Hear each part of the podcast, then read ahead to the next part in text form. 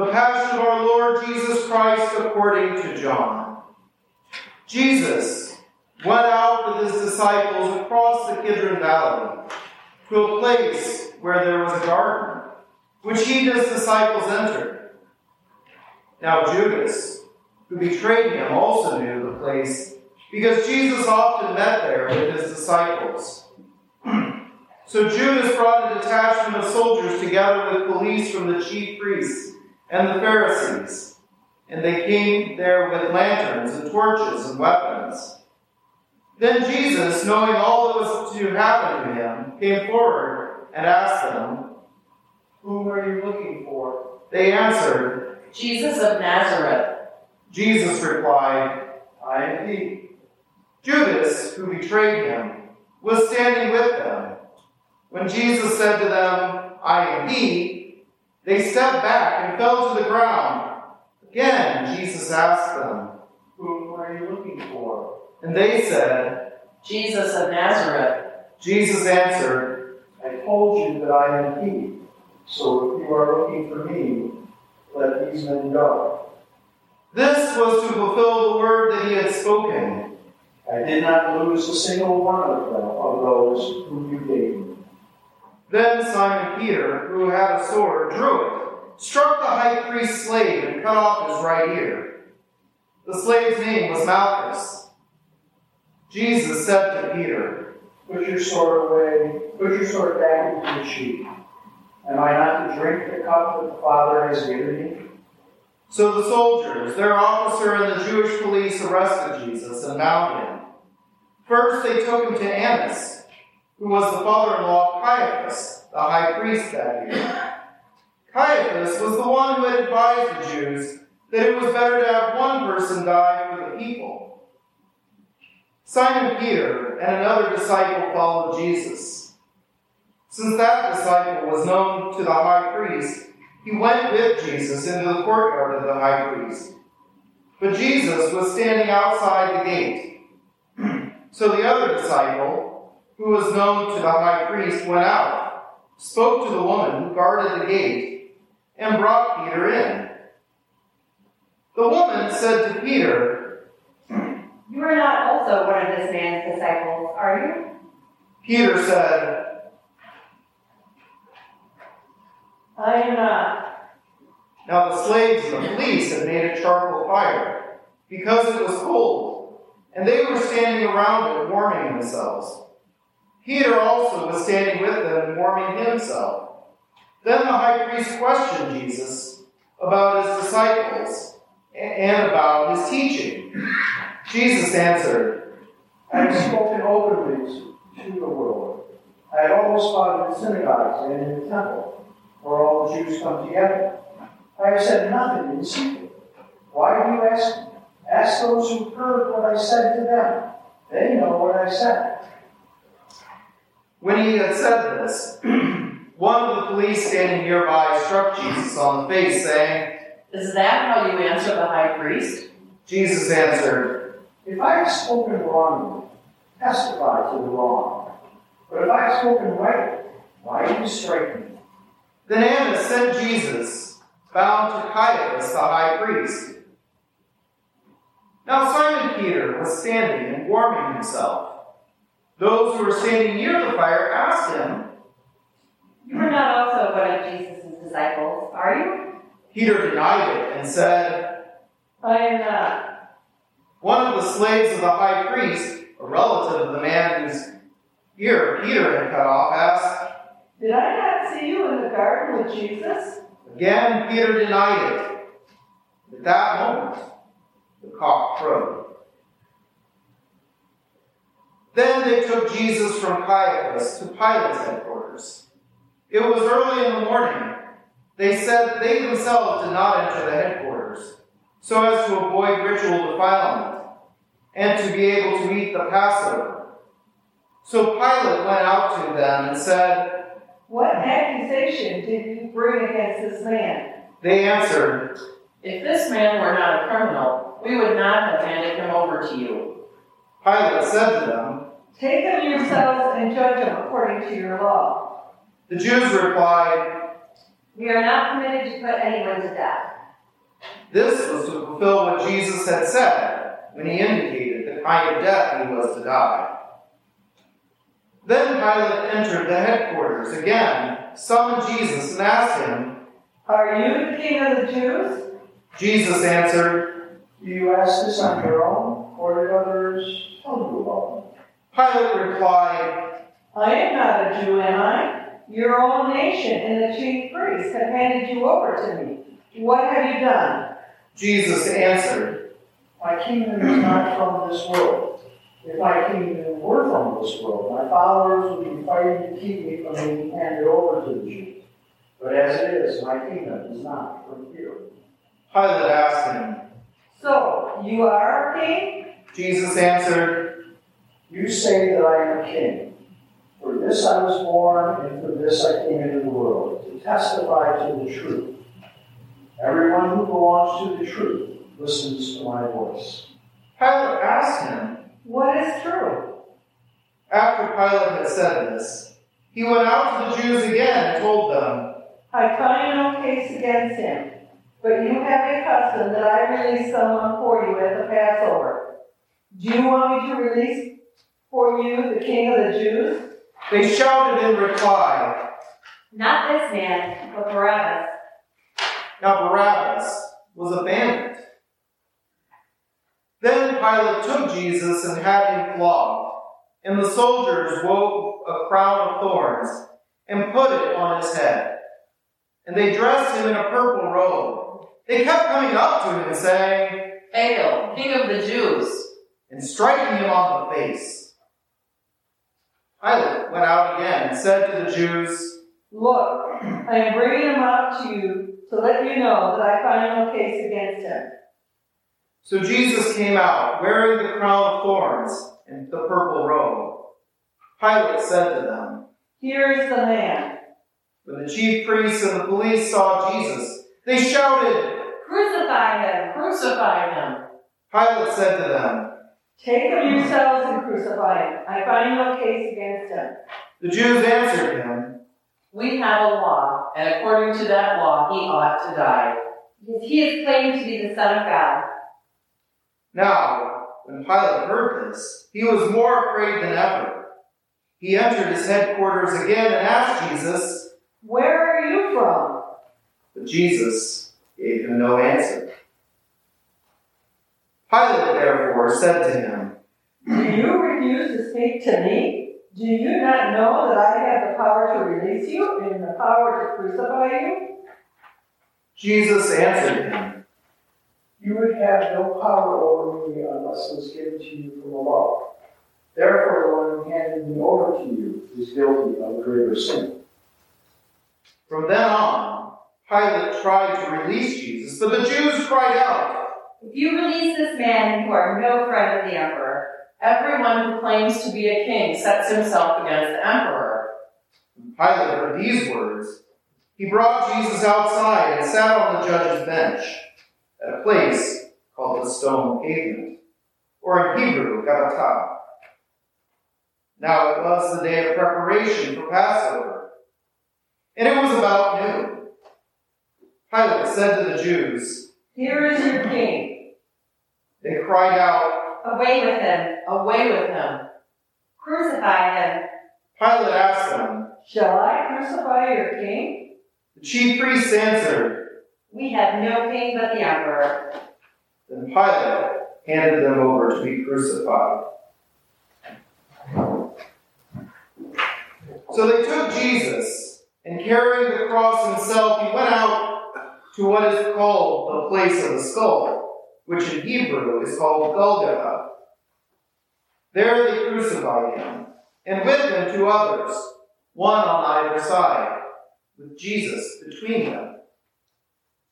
Pilate also had an inscription written and put on the cross. It read, Jesus of Nazareth, the King of the Jews.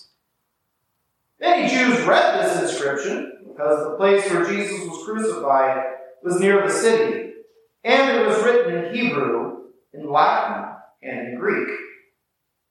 Then the chief priests of the Jews said to Pilate, Do not write the king of the Jews, But this man said, I am king of the Jews. Pilate answered, What I have written, I have written.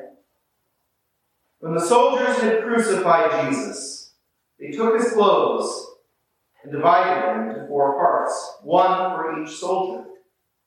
They also took his tunic.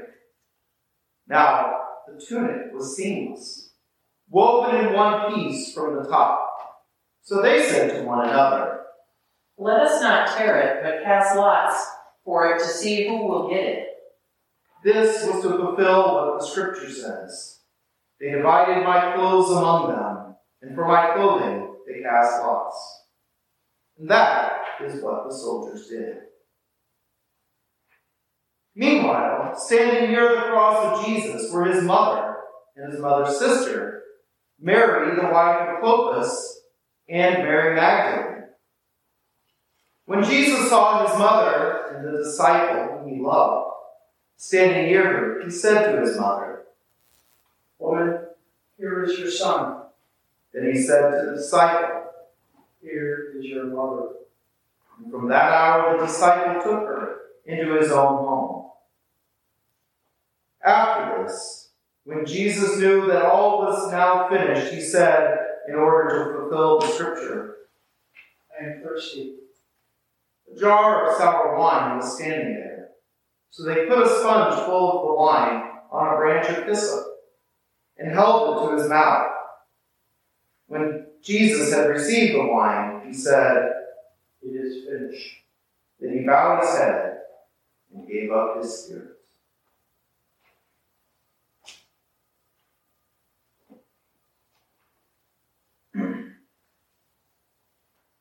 Since it was the day of the preparation, the Jews did not want the bodies left on the cross during the Sabbath, especially that Sabbath was a day of great solemnity.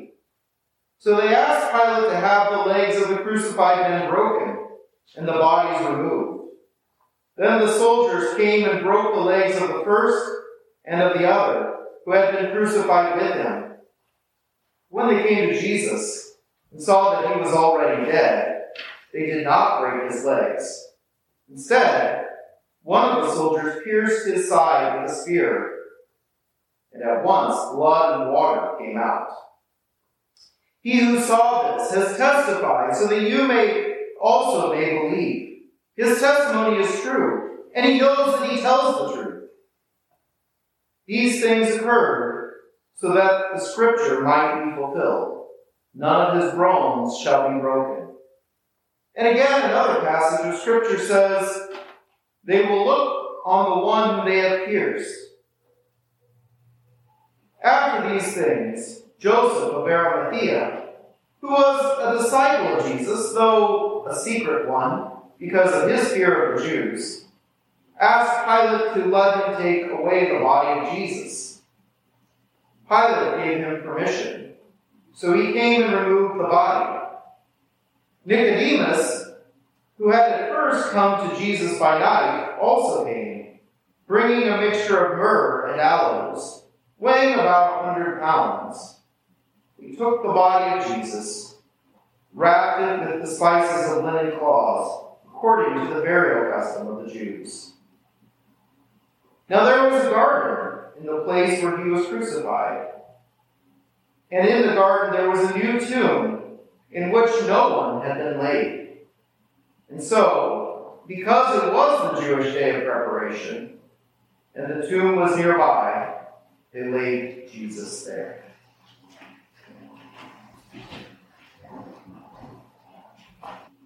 In the name of God, Father, Son, and Holy Spirit. Please be seated. Here is love, vast as the ocean, loving kindness as the flood, where the Prince of Life, our ransom, shed for us his precious blood. It's an old Welsh hymn written by William Rees in the early 19th century, one about the crucifixion and the love of God. Here we gather on this evening with a stripped altar and a sense of darkness. Good Friday has always struck me as being like a funeral, but unlike a funeral where we say it is a celebration of life, there is little celebration. And yet, it is a day that is good and holy because of the act that Jesus did for all of us. Everything in this story is a culmination of sin. Now, when I say sin, I don't mean just people doing bad things, although there are plenty of examples of that, of this. But more than that, it is sin which is the brokenness of the world, that thing that is inescapable and leads to suffering and pain. It is that brokenness which made Judas rationalize betraying Jesus or Peter to deny Jesus. But it goes even deeper than that, friends. It is the brokenness which led to the oppression of the Judean people by a vast empire, so much so that crucifixion was normalized. It is that brokenness which twists half truths into lies and allows for mocking of someone already being put to shame. But somehow, that mocking is rightly calling him a king. And it is that same sin which infects the world in which we live, so that we also know injustice and we also occasionally succumb to untruths. In an age of instant media, we also become numb to the horrors of the world. The world is not right. And this story of Christ's crucifixion demonstrates that at every step. It is a story that is about human weakness, but that is not the end of the story. It is not just about human weakness, but it is human weakness which is overcome by divine strength. For as the writer of Hebrews says, For we do not have a high priest who is unable to sympathize with our weakness, but we have one who in every respect has been tested as we are, yet without sin. God, in the person of Jesus Christ, lived the fullest of human experiences. Jesus was born just as we were, tempted just as we are, suffered just as we do, and he even died just as we will. God did not cheat, but experienced the fullest of human life. More than sympathy, friends, as the writer of Hebrew puts it, this is compassion. Compassion is the deepest of feelings that one can have for another. Compassion is different than all those other feeling emotions that we can have. It is different than pity which is really a feeling of disgust, or sympathy, which looks at suffering from a distance. It's different even than empathy, which feels what someone feels, but compassion is a different sort of thing. Compassion is living alongside another. The word compassion literally means in Latin to experience with. And Christ is the embodiment of compassion. In Jesus, God experiences human existence in every single way, even the worst of human experiences. God, in the person of Christ, experiences rejection, torture, suffering, and death. So often, people wonder, where is God when bad things happen? I was listening to the radio on the drive here a few days ago, and I heard a, an Orthodox priest and a rabbi discussing this very matter. Where is God when bad things happen? Where is God when there is war, famine, disease, and disaster? It's a question that often shakes people's faith. And sometimes, in fact, in this day and age, I see more and more it is a question that is used as a weapon against faith. But the reality is that when bad things happen, God is experiencing them right there with the suffering in the fullest and deepest way. Because compassion is the deepest form of human love. It is a love which gets so deep into the human heart, it knows intimately the fear that drives even his own betrayal. It understands the shame which we feel. It is a love that knows these things so deeply that it can even forgive because it knows that when we commit even the worst sins, we do not really know what we do. Compassion is not a fix, which we would so often like, but rather it is a love that would go into the trenches with us and take on the pain for us. And in this compassion, there is victory. Because the cross is not just about suffering and dying for us, it is about making an instrument of shame into a release of sin. It is about taking what we human beings intend for evil and turning it into the ultimate good. Where, like Peter, we might use a sword against our enemies, Christ heals the wounds. Where we experience loss like Mary, Christ commends us to new relationships. The cross is the undoing of all that is wrong in our sinful and broken world. And this is the love. This is the love that God has for humankind. Grace and love, like mighty rivers, poured incessant from above, and heaven's peace and perfect justice kissed a guilty world in love. Amen.